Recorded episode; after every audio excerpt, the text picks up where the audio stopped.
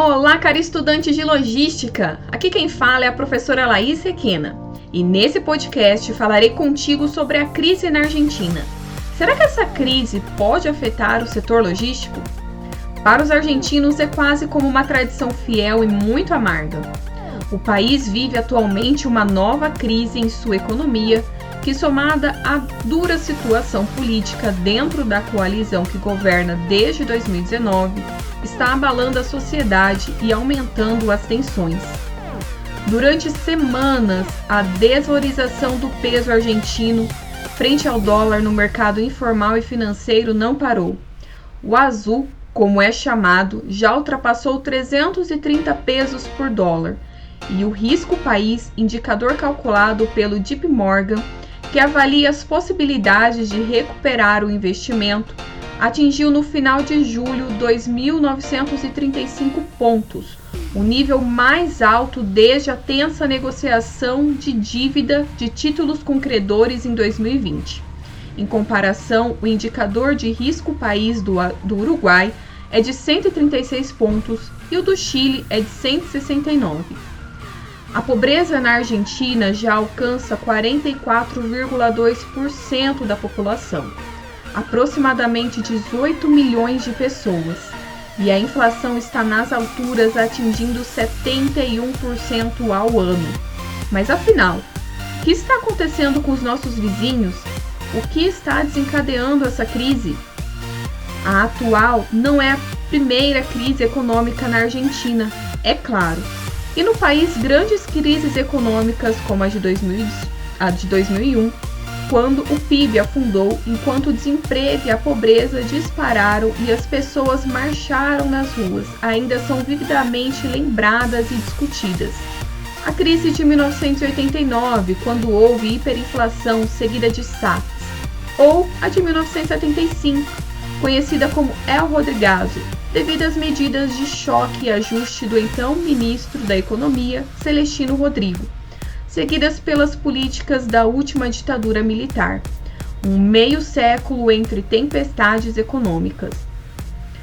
Quando o atual presidente peronista Alberto Fernandes venceu as eleições em 2019 e sucedeu o governo de Maurício Macri, a situação econômica já era ruim. Após contrair 2,6% em 2018, naquele ano o PIB voltou a cair 2% antes a posse de Fernandes em dezembro.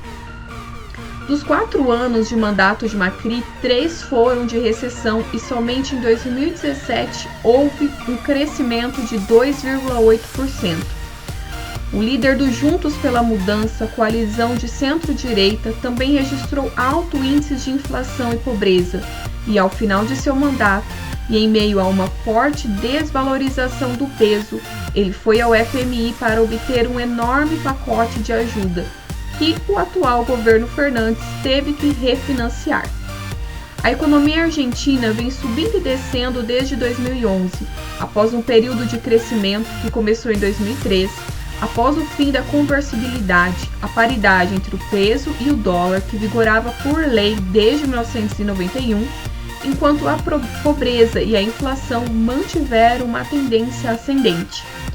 A Argentina se conectou no início dos anos 2000 com um mundo que buscava matérias-primas que a América Latina produzia, mas perdeu a oportunidade. Uma vez de dar confiança ao peso, desenvolveu políticas fiscais e monetárias extraordinariamente expansionistas. A Argentina arrasta, assim, grandes problemas que não conseguiu resolver, entre eles o alto déficit nas contas públicas e os gastos com forte componente de assistência social, uma questão importante de sua moeda, uma economia informal crescente e emprego, escassez de reservas e liquidez para fazer frente aos pagamentos da dívida, tarifas de energia subsidiadas no contexto do aumento dos preços do petróleo e do gás devido à guerra na Ucrânia e uma eterna desconfiança no peso e na economia em geral, construída crise em cima de crise. Apesar da rivalidade no futebol, o Brasil e a Argentina são parceiros comerciais importantes.